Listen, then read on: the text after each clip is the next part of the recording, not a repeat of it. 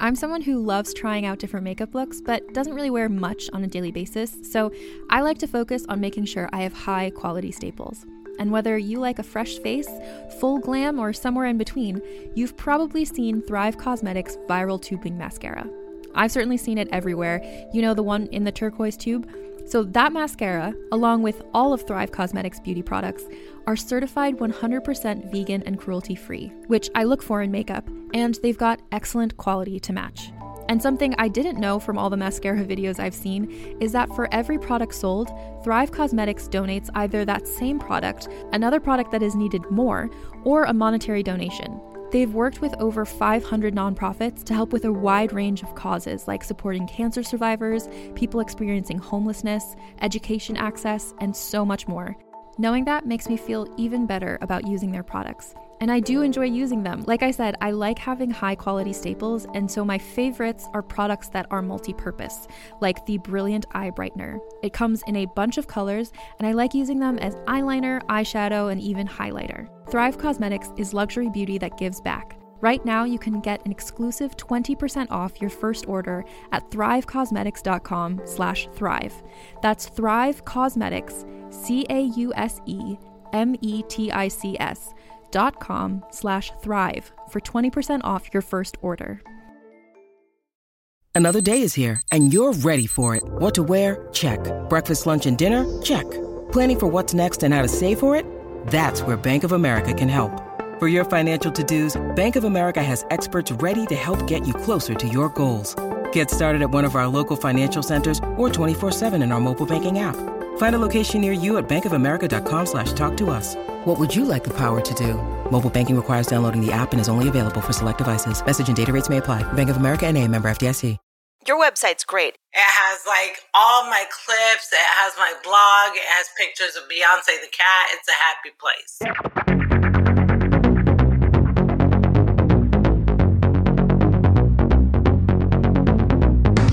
Hey everyone, thanks for joining me here on Reppin. I'm Evelyn, your host. I wanted to first thank you, the listeners. Because of you, your listenership, and your support, Reppin recently topped the charts on Good Pods. We hit number one on two different charts, which is crazy. We were number one in the top 100 indie film interviews chart. We also hit number one in the top 100 film interviews chart. And we hit number five in the top 100 indie personal journals chart. We are absolutely blown away. Thank you for making that happen, and please know we don't take any of it for granted. Now, on to the show. I am super excited to have my next guest. She's an incredible comedian, actress, and disability advocate. She's of Palestinian descent, and she's known as one of America's first Muslim women comedians. On screen, she's guested on As the World Turns, Law and Order.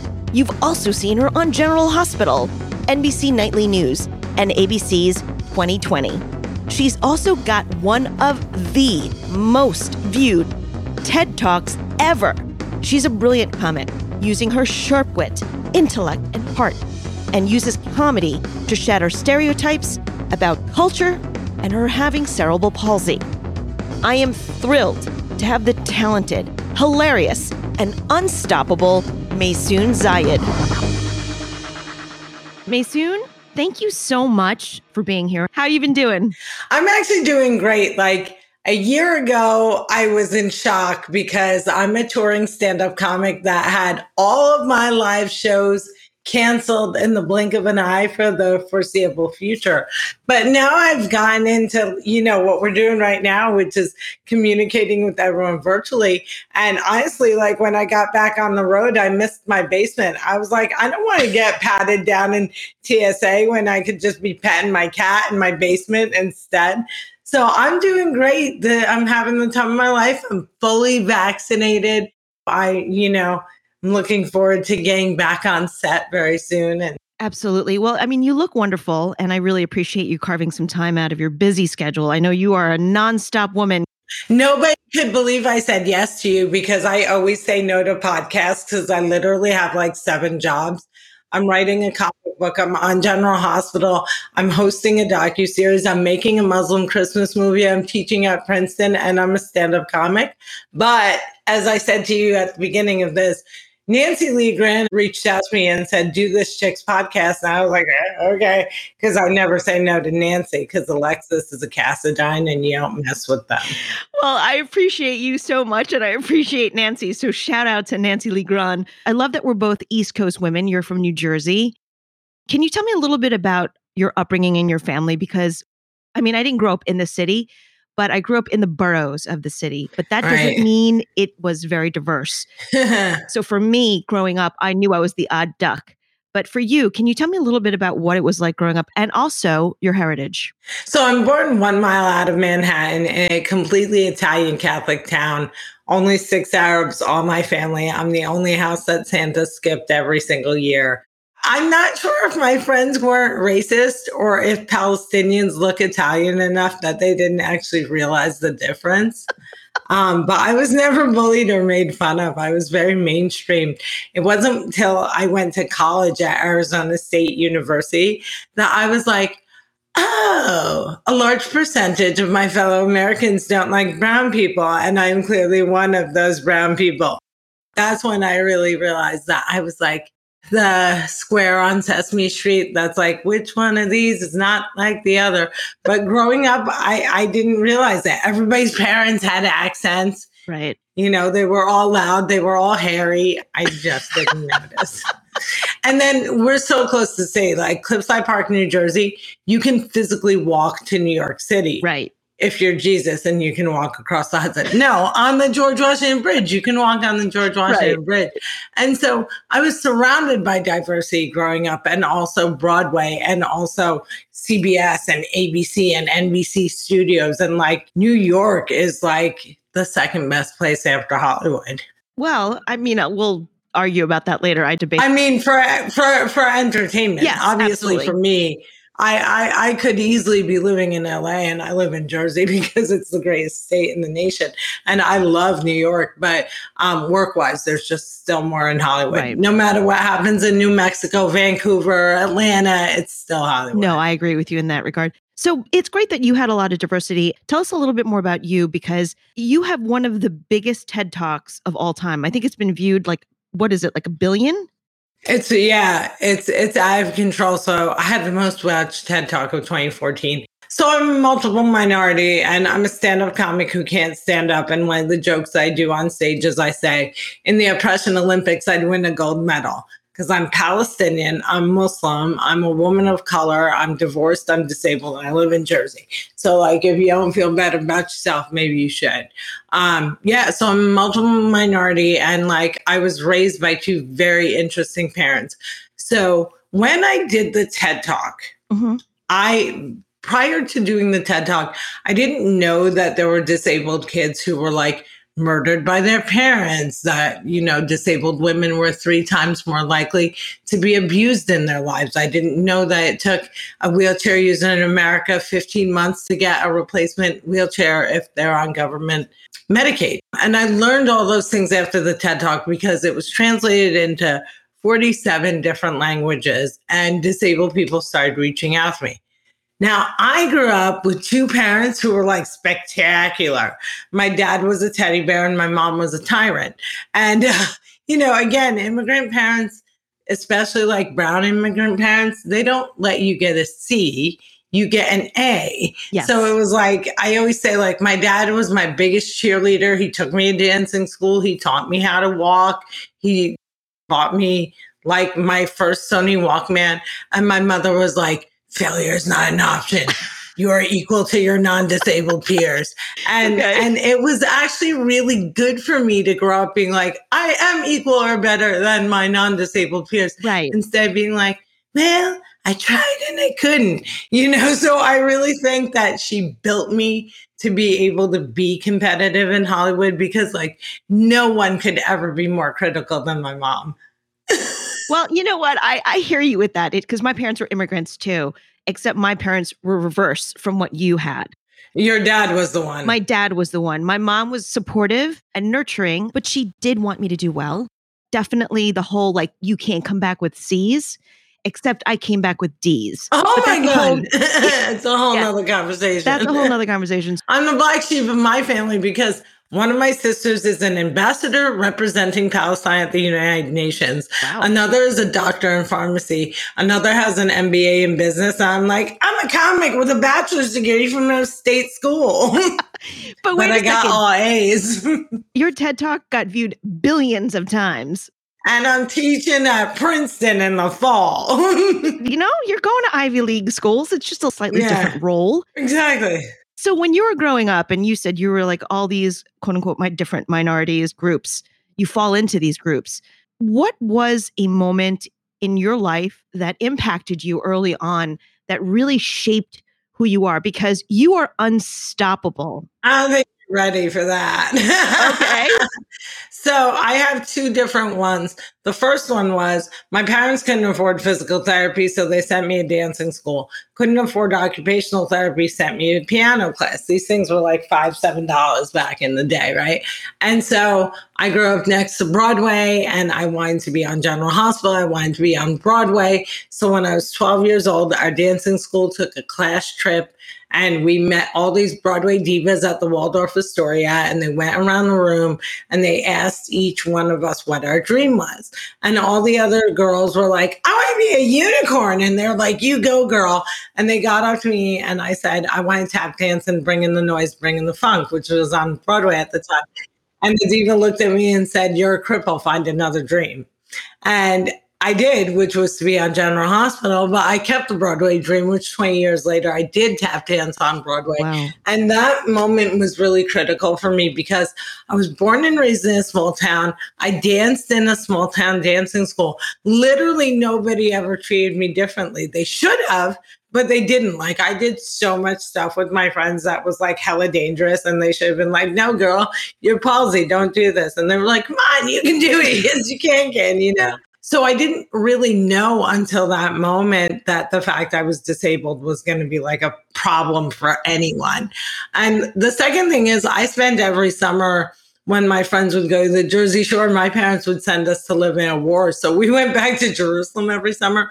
So I literally grew up in a war zone, seeing buildings bomb, getting shot at at checkpoints, getting strip searched at airports, and really understanding like what it meant to be a second class citizen in the world. Right. And then Donald Trump got elected, and I found out what it was like to be, you know, taunted by the most powerful man in the world and told that people like me should be sent back to their countries, which is apparently Jersey. Well, for what it's worth, I I got that too. I got that too. You know, being Asian American and Kung flu, which, Oh, yeah. which is unfortunately been so pervasive, Exactly. and has incited a lot of issues. You got the Kung Flu, and I got him, you know, chanting at Ilhan Omar and Rashida Tlaib, send her back, send her back. Right. Are you ready to shop? Rakuten's Big Give Week is back. Get 15% back at hundreds of stores, and it's all happening this week, May 6th to May 13th. It's the perfect time to shop for everything on your list for spring and summer, like clothing, outdoor gear, and travel. I know I'm using this week to stock up on some warmer weather essentials at Ray-Ban and Ulta, and I love that Rakuten even helps me save on travel at sites like hotels.com. Rakuten really is the best way to shop, and you can save even more by stacking cash back on top of deals. Plus, during Big Give Week, that cash back is bigger than ever. With Rakuten, membership is free, and when you sign up and shop today, you get an extra 10% cashback boost. That's an extra 10% cashback on top of the 15% cashback. You won't see higher cashback rates than these. Go to Rakuten.com or download the Rakuten app. R A K U T E N. Shoppers get it. Hey there, this is Justin Bartha. I made a funny new podcast, King of the Egg Cream. It has the greatest cast in the history of podcasts with actors like Lewis Black, I'm torn by my feelings for two women. Bobby Cannavale, You can eat it, or if someone hits you, you can put it on your cut. Melanie Lynskey, I wonder what these marvelous things are that look just like boiled chicken feet. Jason Ritter, I can break things and pick locks and kill people. Michael Stuhlbarg, The whole point is to inspire people that they should make themselves better. Ari Graynor, No, don't whet its appetite. What are you, an idiot? me, Justin Bartha, That's not just any egg cream, that's a Lemke's special. And all narrated by the hilarious Richard Kind. This is the story of Harry Dalowitz and how he rose from nothing to become New York's King of the Egg Cream. So if you like funny true stories, come listen to King of the Egg Cream, available wherever you get your podcasts. What what was worse, China flu or Kung flu? Um, God, isn't that just a toss up? The whole thing is just awful. I don't know. I feel like China is more encompassingly violent because it's just like all of them. Yeah, all of us. Kung flu is like super, super offensive, but people might be like, oh, it's like Jackie Chan. Well, we got that too. It's disgusting. But Maysoon, let's talk a little bit about like now when you got that jerk who said what uh, they said to you, and you started to notice, quote unquote, your disability, which you are on on fire. The only thing you're not doing, I think, right now is like running for government. Right. But I was student council president. Yes. I was student council president of my senior class. I am a counselor at a leadership training camp. I was the delegate for Obama from the ninth district in 2008. I was Hillary Clinton's ignored Muslim surrogate in 2016. And then I helped shape disability policy and was a disability surrogate for Joe Biden. So I haven't run because I'm too much of a mean girl to win, except if I ran as a Republican, and I'm not Satan. so I would never run as the GOP. Have you followed my Twitter? I do. I do. I mean, dude, I mean, you're direct. You're direct. I'm direct. I'm honest. Yes. That's exactly what it is. I'm honest. You don't pull any punches. I got bullied when I was in school right. uh, for being asian because i was growing up in a predominantly italian neighborhood. Ooh. so how did you sort of navigate and process you know what people said to you? Because fitting in regardless of what age you're at is important but certainly as a child, a younger child. I just wasn't bullied or made fun of as a child. And like when I talk to disabled people, they tell me that like dating is really, really hard. And they did a poll and it was like 80% of people didn't want to date a disabled person and the other 20% were disabled.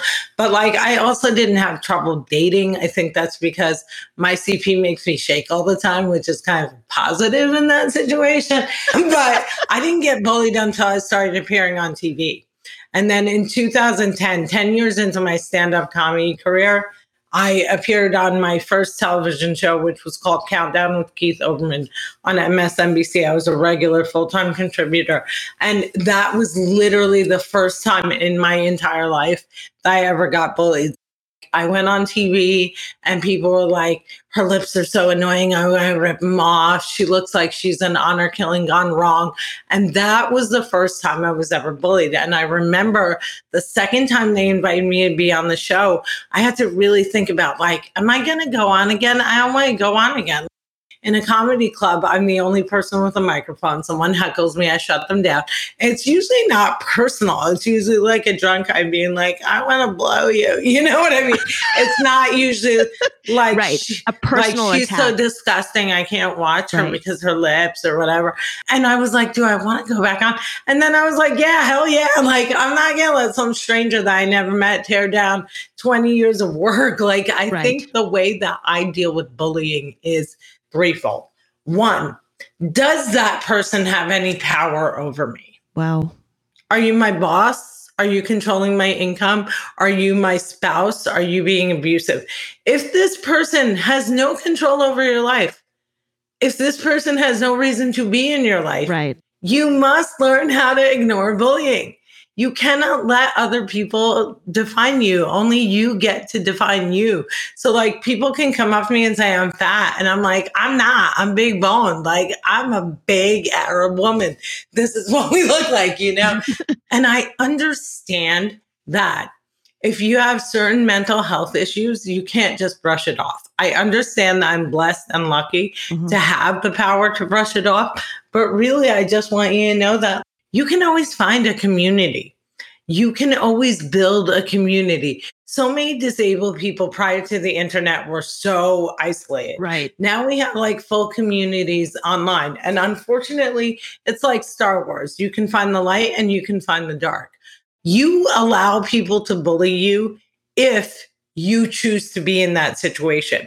And again, a reminder I understand there are situations you can't get out of. You're being bullied by a teacher or a coworker.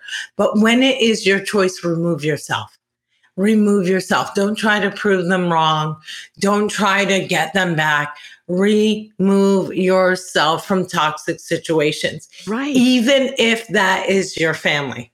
If your family bullies you, denigrates you, tears you down, don't feel like you have to stay around those people because they're your blood if you can survive without them, get out of there. It's not good for you to constantly be bullied and torn down and abused. No one should have to tolerate that. Where did this strength and and sense of self and resolve of who you are come from? Your spirit, because you're so badass, man. I come from a really like exquisite, powerful line of women. Like my grandmother was just such a great influence and a warrior. And my other grandmother was like a very, very kind soul. And I think like my charitable, empathetic, like listening part comes from her. I think it's from my ancestors. I really can't explain it because I don't have extreme privilege. It's not like I was given everything and everything worked out well. You know, right. I'm 20 years into my career. I sell out tours. I've never been given a spot on a late night comedy show to do stand up comedy. Are you serious? I've gotten millions and millions of hits online and they won't give me two and a half minutes because they don't consider me a comic. They consider me inspirational. so that's what I'm saying. Like, it's not that I did it and I succeeded. I think it's just, I come from a long line of women who defied all odds and I choose to do the same. And also, I believe in lifting people up with me. I don't believe in limited power. So I'm always trying to make the space bigger. Like when yeah. I got a chance to host a docu series, I was like, what if I had a panel with three other disabled women and suddenly we have four disabled women on screen instead of one? When we're 20% of the population and only 2% of the images you see on TV, 95% are played by non disabled people. So, yeah. like, given the chance, I wasn't like, no, it's just going to be me. I was like, how many people can I bring with me? It'll be fun. Right, right. Absolutely. Uh, first of all, what a great lineage that you come from and that you laid that out and you understand that legacy. That's amazing. When you realize that people do tear people down, you are faced with the optics that the world places upon you or everyone. Yeah. So I think what I've discovered through just my own life and talking with people like you through this podcast is it's one thing to get to know yourself and to have a sense of self, and that takes time. But on top of that, it's not enough you have to navigate somehow the labels and the optics that the world imposes upon you. It's exhausting. It's exhausting. It is, right? It's exhausting. It sucks. I was just at a meeting the other day and I did five minutes of pure stand up comedy. Everybody in the meeting was cackling. Yeah. And I was done. And one of the women in the meeting was like, I don't know. I just can't see disability being funny. And I was like, You were just laughing. She's like, I know, but it was awkward. It was awkward. And I was like, well, what the fuck am I supposed to do if you can't? You right. you can't even accept that you laughed. Right. Like you're physically laughing and you can't accept it. So it's absolutely exhausting. I educate so that those who come after me don't have to. They always say the first person who walks through the room is the one that gets shot. So, like, I'm going in and just taking all the bullets so that the people who come after me don't have to. And it's really difficult being a multiple minority because if you are disabled, and you get a shot, you are a cisgendered white man. You're not a brown girl. I, I, agree with you. It's absolutely exhausting to be the constant ambassador and you're right, we are shot for it. So, what does that teach you about the world and how do you not get discouraged? It taught me to have a monster team. I built a team. I built a team around me. I understand that it's very hard for other people to build a team. so let me just be right. very clear about this. So when I started my career, I was like, I'm very lucky for anyone to give me a chance. And then I was like, no, I'm actually not very lucky. I'm super talented and I need people around me who know I am to fight the fights for me so that I can always come out smelling like a rose, you know? Right. So I make sure that on every deal I'm on, I'm an executive producer. I have final say on the words that come out of my mouth.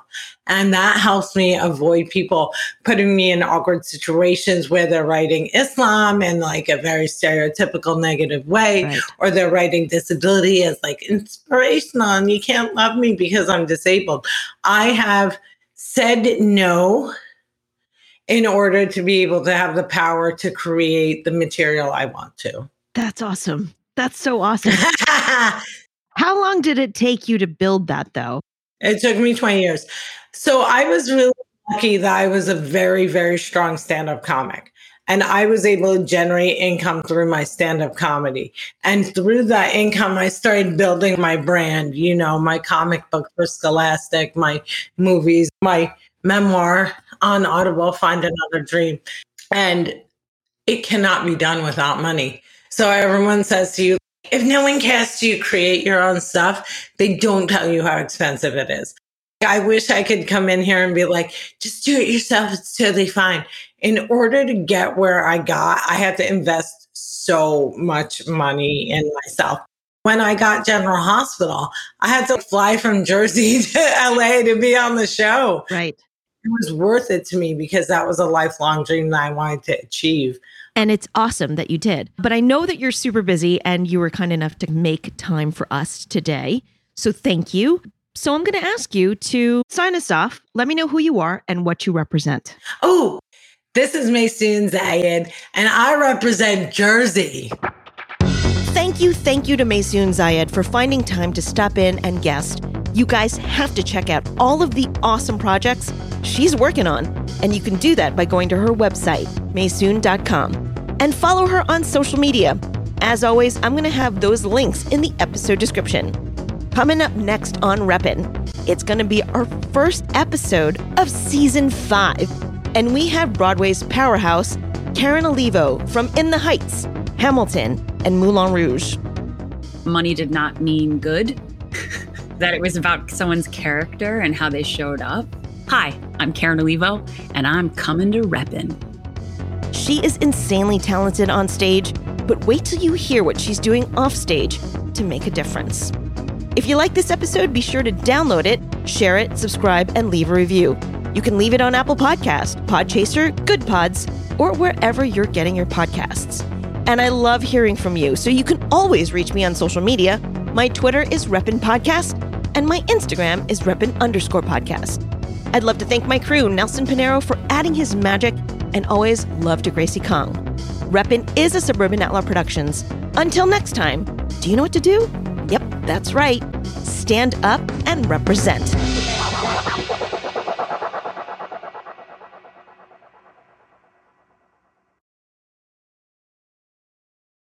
Hey there, it's Rachel Ballinger, and I am extremely excited to invite you to Rachel Uncensored. It's my podcast where I sit down and get real with my friends and celebrity guests, where we talk about all sorts of topics. And sometimes we might be under the influence when we do so. We cover things from personal stories to hot button issues. And it's the only place on the internet you can find an uncensored version of me. It's a side of me that you might not have seen before because it's not the most family or brand friendly. But don't worry, I'm still sort of slightly a decent human being. If you're intrigued, then make sure you check it out. New episodes drop every Wednesday. You can find it on Apple Podcasts, Spotify, or wherever you listen to podcasts. Trust me, you won't want to miss out on the fun and candid conversations we have here on Rachel Uncensored.